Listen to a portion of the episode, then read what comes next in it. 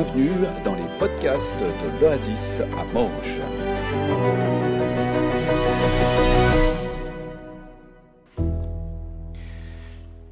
Bonjour à chacun, chacune. C'est bon de prier pour les enfants. Jésus a dit, laissez venir à moi les petits-enfants. Donc nous sommes appelés à être des facilitateurs, pas des empêcheurs. Non? En tout cas, moi je trouve. C'est bon de les accueillir au milieu de nous, en famille. Voilà, alors, d'entrée, l'introduction va être sur le mur. J'invite la technique de balancer la vidéo, s'il te plaît. Je suis.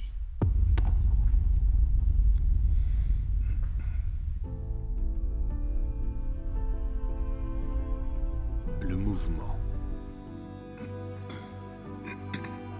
La vie.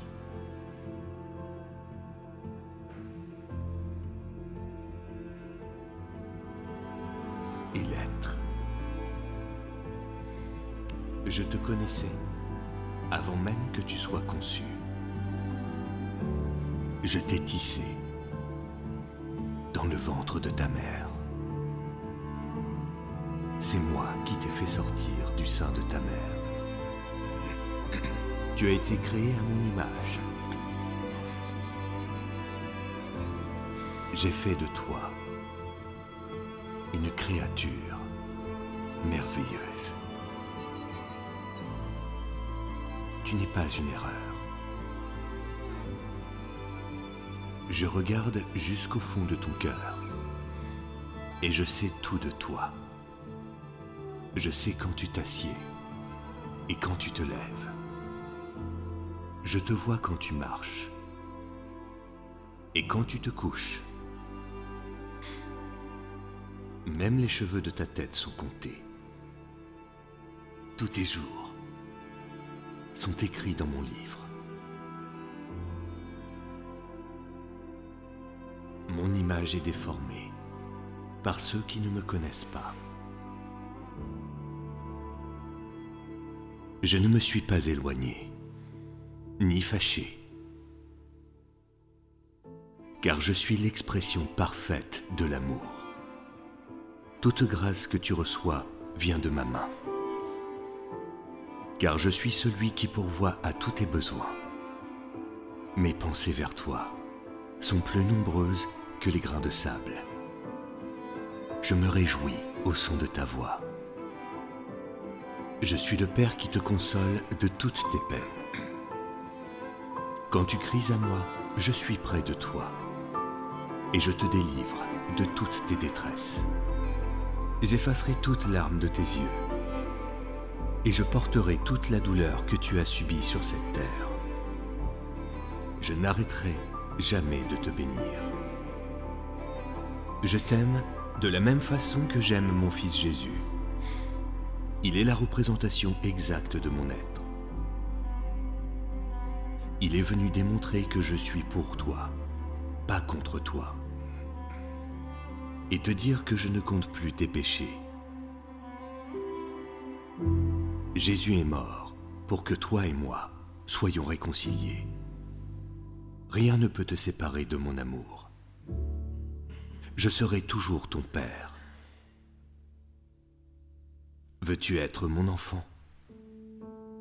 Je t'attends. Ton Père qui t'aime. Dieu Tout-Puissant.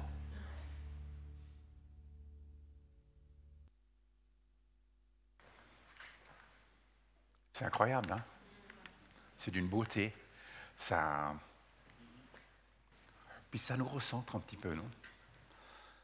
Car Dieu a tant aimé qu'il a donné. C'est, tout est là. Tout est là. Dieu a tant aimé qu'il a donné. Et comment savons-nous que c'est vrai? Parce que Dieu aime ce qu'il crée. Genèse 1, 27 nous dit, Dieu crée les humains à son image. Et ils sont vraiment à l'image de Dieu. Il les crée hommes et femmes. Dieu nous a créés à son image. Quand nous, on crée quelque chose, on n'a pas trop envie de démolir, bien? On aime ce qu'on crée. Tout ce que Dieu fait a été fait par amour. Dieu est amour et son amour est puissant. Puissant. L'amour de Dieu est puissant. On n'a jamais. Réfléchissons un petit peu à l'amour, la puissance de l'amour de Dieu. Ben, tout simplement, cette puissance de l'amour de Dieu fait que nous pouvons être guéris, libérés, sauvés. Ça, c'est la puissance. On ne pense pas que l'amour peut être puissant, mais oui, c'est vrai, ça l'est.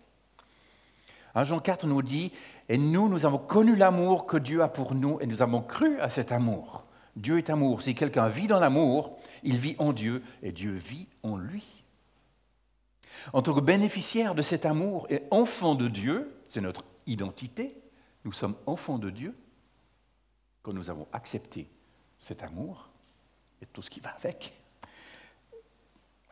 nous avons à agir aussi par amour dans tout ce que nous faisons.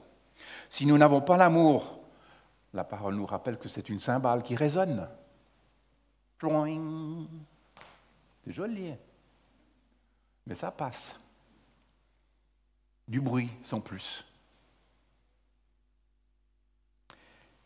Malheureusement, je trouve aujourd'hui, dans nos églises, dans nos vies, dans nos familles, que Apocalypse 2, 4 est de réalité. Tu ne m'aimes plus comme au début. Tu ne m'aimes plus comme au début. C'est malheureusement des fois on, parle de vieux couples. Hein. C'est plus la même chose que quand ils étaient jeunes mariés. Moi, je suis pas d'accord. ma femme non plus. Ça peut se poursuivre et grandir et s'approfondir et se développer et ça. Comprenez ce que je veux dire? Ben, Dans notre vie de foi avec le Seigneur, c'est la même chose. Et pourtant, pourtant, il y a cette parole, tu ne m'aimes plus comme au début. Alors, je reviens, je repose la question, sommes-nous remplis de son amour? Assez pour l'aimer en retour et faire ce qu'il nous demande en tant qu'enfant de Dieu? L'Église est appelée à être témoin de son amour et à aller faire des disciples et à établir ce royaume de Dieu. On parle aujourd'hui d'église missionnelle, hein, c'est un grand terme qui. C'est la nouvelle euh, terminologie, voilà, je vais dire ça, pas mode, mais terminologie quand même. Parce que c'est son appel, oui. Mais avant l'Église, c'est mon appel.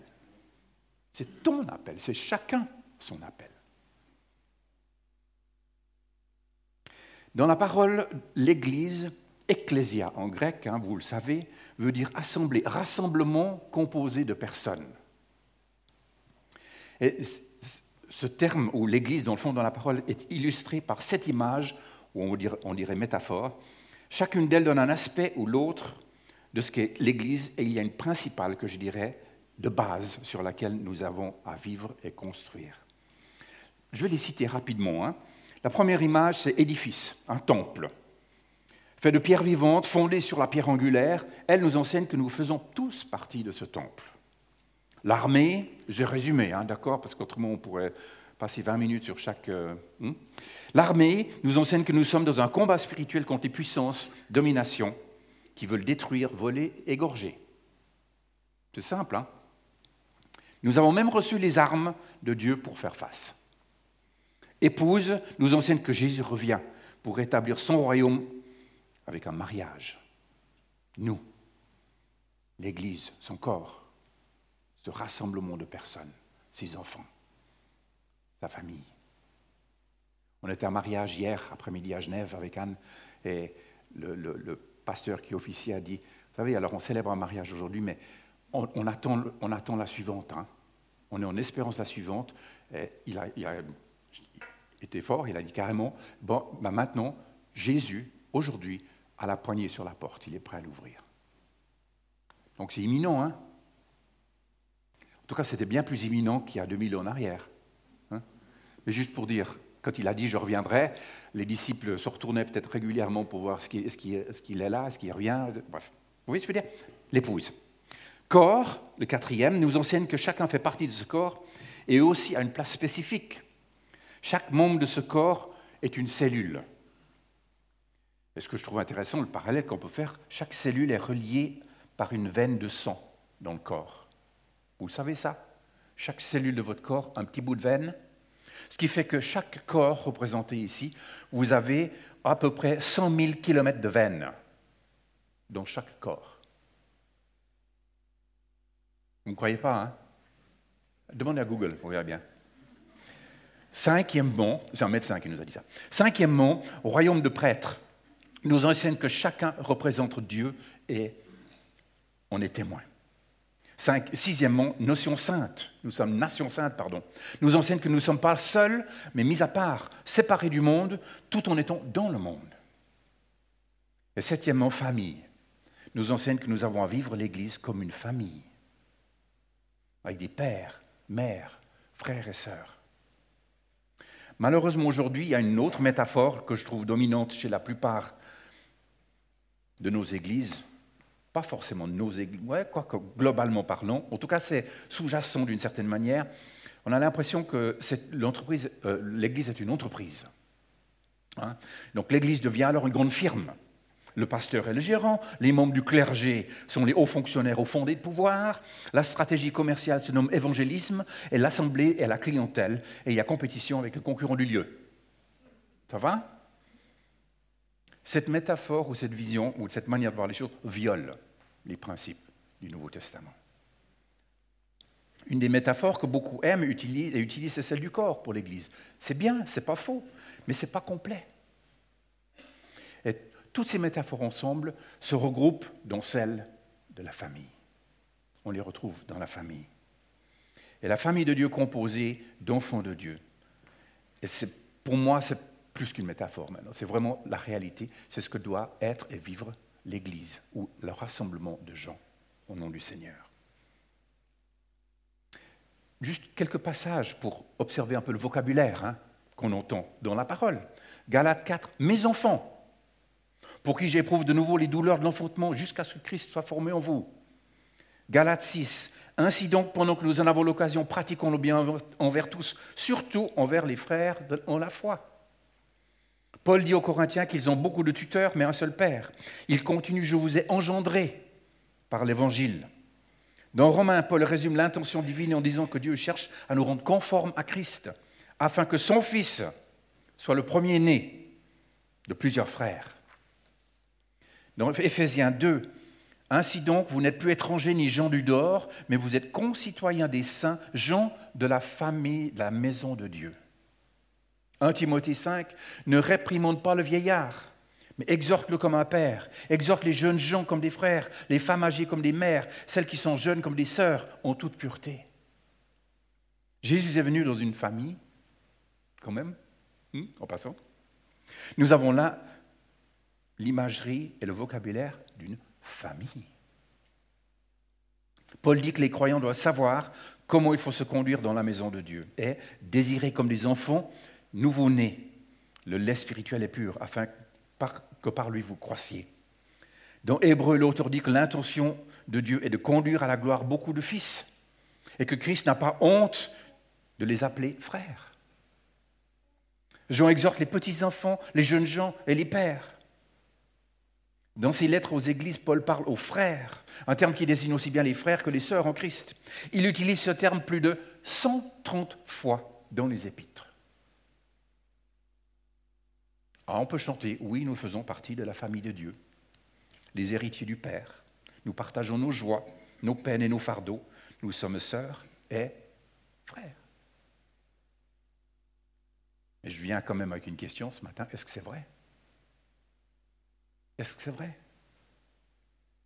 Est-ce que c'est vraiment notre réalité aujourd'hui en Église? Je ne suis pas là pour accuser. Que... Peut-être que vous êtes bien, vous, hein, quand même, de ce que j'entends, ce qui se passe et de ce que vous vivez, mais est-ce que c'est vrai? Premièrement, les membres d'une famille prennent soin les uns des autres. Dans une famille naturelle, si elle est saine, les parents ne s'occupent-ils pas de leurs enfants? Il serait impensable que les parents négligent complètement les enfants et les laissent se débrouiller par eux-mêmes, ou pire encore, qu'ils les abusent. On a eu un exemple de 20 minutes l'autre jour. Hein, un enfant de 9 ans pendant deux ans, il était abandonné, seul à vivre dans l'appartement par sa mère, tout seul. Tout seul. Elle venait de temps en temps, je pense, pour lui donner la nourriture. Il était largué, le gamin. Deux ans tout seul. J'ai presque envie de dire que c'est mortel. Ça ne serait plus une famille, hein, tout ça. Elle pourrait en avoir les apparences externes, mais elle serait pour le moins dysfonctionnelle. Dans une famille, on prend soin les uns des autres. N'est-il pas vrai que vous vous occupez de votre sœur naturelle ou de votre frère naturel et qu'il ou elle s'occupe de vous?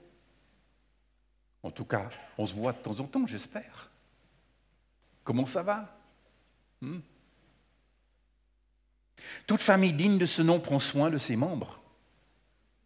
Une famille dysfonctionnelle, au contraire, est égoïste et individualiste, et les membres agissent indépendamment les uns des autres.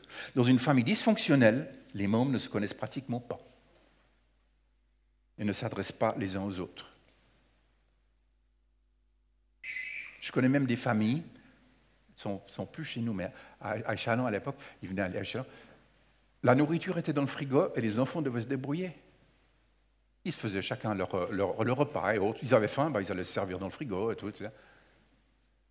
C'est quoi ça? Monsieur et madame travaillaient, ok Et puis Vous comprenez Attends, attends, où est-ce qu'on va? Ça, c'est la famille moderne aujourd'hui. La famille moderne, les petits, ils ont la clé autour du cou, et puis euh, débrouille-toi, le frigo, voilà. Bref. Ils ne se connaissent pas s'intéressent pas les uns aux autres. Jacques 2 nous dit, si vous dites que vous avez la foi, mais que vous négligez vos frères et sœurs qui sont dans le besoin, votre foi est alors morte. Ouh. Tu dis, bon? La foi sans les œuvres est morte. Si un frère ou une sœur sont nus et manquent de la nourriture de chaque jour, et que l'un d'entre vous leur dise Allez en paix, chauffez-vous et rassasiez, et que vous ne donnez pas ce qui est nécessaire, à quoi ça sert-il? À quoi ça sert? Franchement, on peut mettre la clé sous le paillasson. Ce passage nous montre vraiment ce qu'est la foi. La foi sincère s'exprimera par des actes d'amour. Les œuvres dont il parle, ce n'est pas assister à des réunions. Ce qui compte, ce n'est pas le nombre d'heures que vous passez à prier ou lire la Bible. Elle a sa place, mais ce n'est pas ça qui compte à ce stade. Les œuvres dont il parle sont celles qui proviennent de la vie divine. Ce sont des actes d'amour pour vos frères et sœurs. Si vous voyez que votre frère ou votre sœur a besoin de quelque chose et que vous ne fassiez rien, vous, n'avez pas la foi biblique. Hmm. Mince alors. Les membres d'une famille, deuxièmement, ont de l'affection les uns pour les autres. Quand vous voyez votre père ou votre mère ou vos enfants, vous contentez-vous de les dire tout? Ou dites-vous simplement bonjour? Ou est-ce que vous embrassez un petit coup, quoi? Non?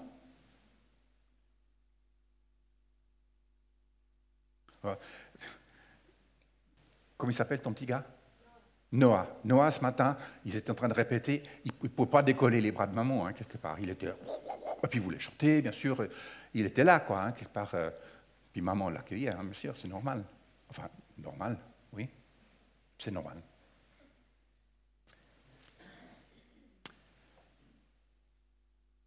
Dans une famille qui, qui fonctionne bien, devrais-je dire juste, la réponse devrait être oui. Hein. Il en est même dans l'Église, l'Assemblée, parmi les frères et les sœurs, parmi nous, nous sommes famille.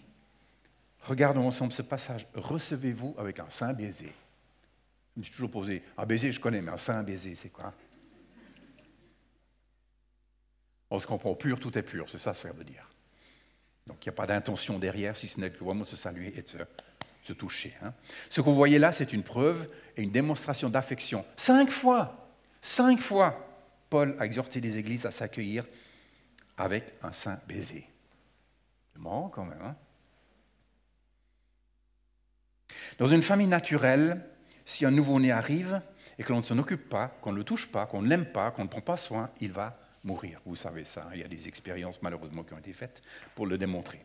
Ce bébé va se laisser mourir si personne ne le touche. Pensez à un nouveau chrétien qui entre dans l'Église ou dans la famille. Comment sera-t-il accueilli dans l'Église? Allez-vous lui dire, très bien, alors voilà, voilà notre kit du parfait disciple, lisez ceci, voilà nos vidéos, euh, n'hésitez pas à participer bien sûr à nos cours d'initiation, et n'oubliez pas le service du dimanche. Quoi. Article 22, débrouille-toi comme tu peux. Hmm J'ai pas compris Ah, il y a l'offrande aussi. Ah oui, c'est juste. Ah oui, c'est juste. Et puis on, précise encore, c'est la dîme. Hein, donc, euh, si personne, frères et sœurs, ne le prend à part, ne l'accompagne, ne le nourrit spirituellement, alors que va-t-il se passer? Bien souvent, il meurt spirituellement. Et il retourne dans le monde. Parce que souvent, il trouvera plus d'amour et se sentira mieux accepté dans le monde que dans l'Église. Quelle honte. Troisièmement, les membres d'une famille passent du temps ensemble. Parce que l'Église est une famille, les membres prennent du temps pour se connaître, passent du temps ensemble en dehors des réunions formelles. J'ai rien contre les réunions formelles, c'est important. C'est vrai. Le livre des actes des apôtres nous apprend et nous permet de clarifier cet aspect de l'Église. Ils persévéraient dans l'enseignement des apôtres, dans la communion fraternelle, dans la fraction du pain et dans les prières. La crainte s'emparait de chacun. Il se faisait beaucoup de prodiges et de miracles par les apôtres. Tous ceux qui croyaient étaient dans ce même lieu. Ils avaient tout en commun. Ils vendaient leurs propriétés et leurs biens et ils en partageaient le produit entre tous selon les besoins de chacun. Ils étaient chaque jour tous ensemble assidus au temple. Ils rompaient le pain dans les maisons et prenaient leur nourriture avec joie et simplicité de cœur. Bon, au jour d'aujourd'hui, si tout le monde devait vendre leurs propriétés, etc., ce serait un autre problème. Mais juste pour dire, l'état d'esprit est autre. Hein, D'accord? On ne dirait pas quand même qu'ils se retrouvaient que lorsqu'il y avait des réunions planifiées. Il semblerait plutôt que les vies de ces premiers croyants étaient pleines d'interactions les uns avec les autres. Pleine d'interactions. La Bible dit qu'ils se rencontraient quotidiennement. Alors moi et ma femme, c'est vrai qu'on se rencontre quotidiennement, ça va. Mais on n'est pas encore euh, la famille. Hein dans Hébreu 3, ils sont exhortés à s'encourager jour après jour. Et pourtant, aujourd'hui, dans de nombreuses églises modernes, si je puis mettre les choses comme ça, le seul moment de communion fraternelle que vous pouvez avoir, sont quelques instants quand le pasteur dit Donnez-vous la paix du Christ. Ou peut-être quelques minutes supplémentaires en sortant, ou sur le parking, ou à l'apéro pour nous les Vaudois. Hmm? C'est vraiment peau de chagrin cette histoire. Comment pouvons-nous vraiment vivre toutes ces exhortations du Nouveau Testament qui parlent les uns les autres? Les uns les autres. Si, l'Église dont nous faisons partie ne fonctionne pas comme une famille, ce n'est pas possible. Il y a plus de 50, 50 exhortations qui utilisent l'expression les uns les autres dans le Nouveau Testament. Aimez-vous les uns les autres, ça c'est le plus dur. Ou peut-être par là qu'il faut commencer. Hein. Honorez-vous, pardonnez-vous, donnez les uns aux autres, partagez les uns avec les autres, soyez en paix les uns avec les autres, priez les uns pour les autres. Vous pouvez faire la liste. Hein. Comment pouvons-nous vivre cela si nous ne connaissons même pas les gens avec qui nous nous rassemblons? Ce n'est pas une famille, ça.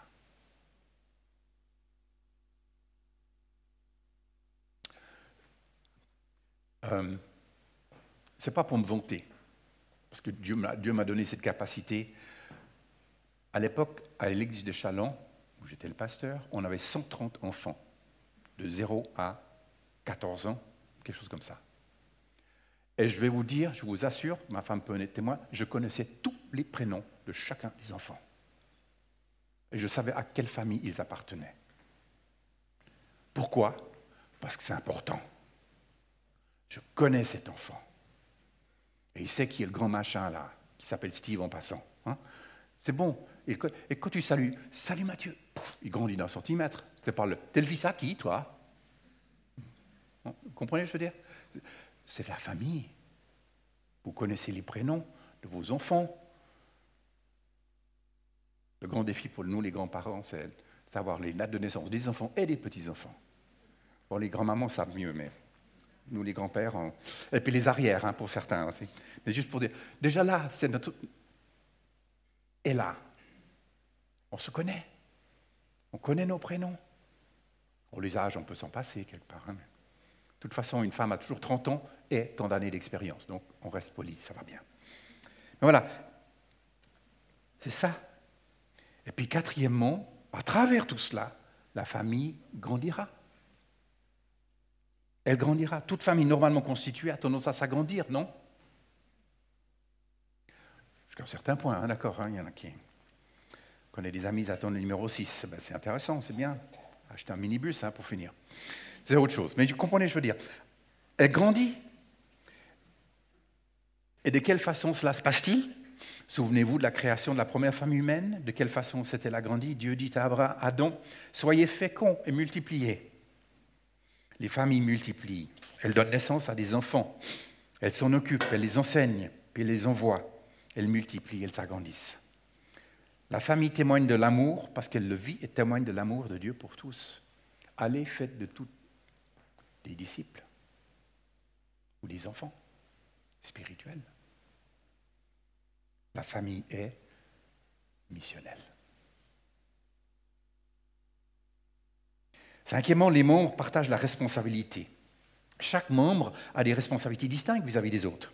Exerce ses responsabilités pour le bénéfice de toute la famille.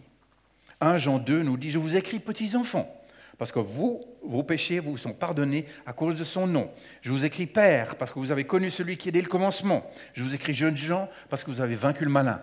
Je vous écris petits enfants, parce que vous avez connu le Père. Remarquez que Jean utilise le langage de la famille. Il parle au père, il parle aux jeunes gens, il parle aux enfants, il leur parle de choses différentes.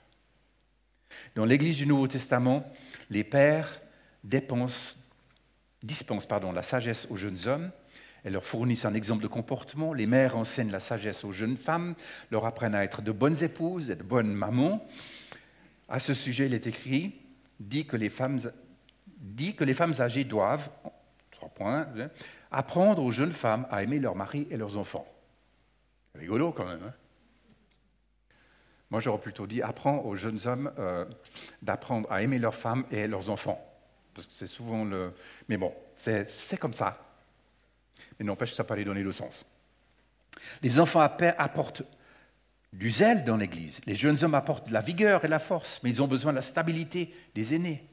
Chacun apprend quelque chose de l'autre. Les nouveau-nés ont besoin de soins. Ils ont besoin de quelqu'un qui s'occupe d'eux. Spirituellement, quelqu'un doit leur donner à manger, changer leurs couches, les laver. Ça va? Je vous laisse faire le dessin si vous voulez. On pourrait résumer ainsi, l'Église telle qu'elle est dans le Nouveau Testament est une famille. De ce fait, elle vit l'interdépendance plutôt que l'indépendance. L'unité plutôt que la fragmentation la participation au lieu du spectacle, le contact plutôt que l'isolement, le corps plutôt que l'institution, les relations plutôt que le programme, et les liens plutôt que l'indifférence. 1 Jean 4 nous rappelle, Amis très chers, aimons-nous les uns les autres, parce que l'amour vient de Dieu. Tous ceux qui aiment sont enfants de Dieu et ils connaissent Dieu. Ceux qui n'aiment pas ne connaissent pas Dieu, parce que Dieu est amour. Et quand même, quand même, il y a cette parole qui résonne. Tu ne m'aimes plus comme avant.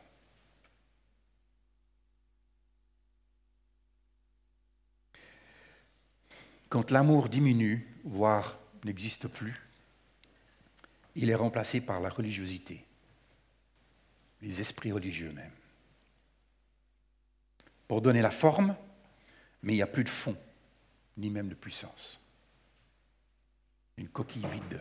C'est une coquille vide. Ça, c'est des esprits religieux. Et on peut être né de nouveau, pas de problème, mais être coincé par un esprit religieux. On ne vit pas la puissance de l'Évangile.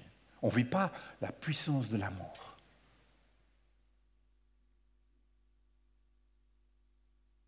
Parce que notre amour s'est peut-être un peu refroidi ou on n'a pas entretenu certaines choses. C'est possible. C'est vraisemblable même. Alors, est-ce que c'est notre cas ce matin?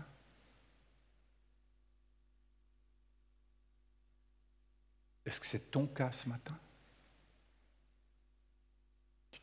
Tu n'aimes plus comme avant? Donc on a un train-train de vie rituel, religieux. Quel beau témoignage. Est-ce qu'on arrive à enthousiasmer quelqu'un? Alors j'ai vu ça l'autre jour. Tu sais, je suis croyant, puis j'ai un Dieu incroyable, puis j'ai vu ça. Il, a fait ça. Il a... Ah ouais. Non. Donc la coquille est vide. L'amour est plus là, ou peu là. On a besoin, frères et sœurs, d'être rafraîchis, renouvelés, rencontre peut-être renouvelée et remplie de l'amour de Dieu.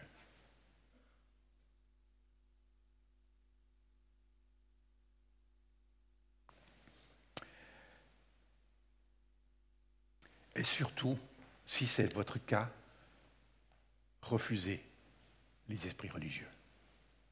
Chassez-les. Chassez-les. Vos cœurs, de vos vies. Et demandez à l'amour de Dieu de prendre toute cette place. Remplir tout à nouveau. Retrouvons, j'ai presque envie de dire, demandons ce premier amour. Nous ne pouvons pas vivre, exprimer l'amour sans l'avoir reçu, accepter et en être rempli. Pas donner ce qu'on n'a pas reçu, hein. Mais Dieu est toujours amour.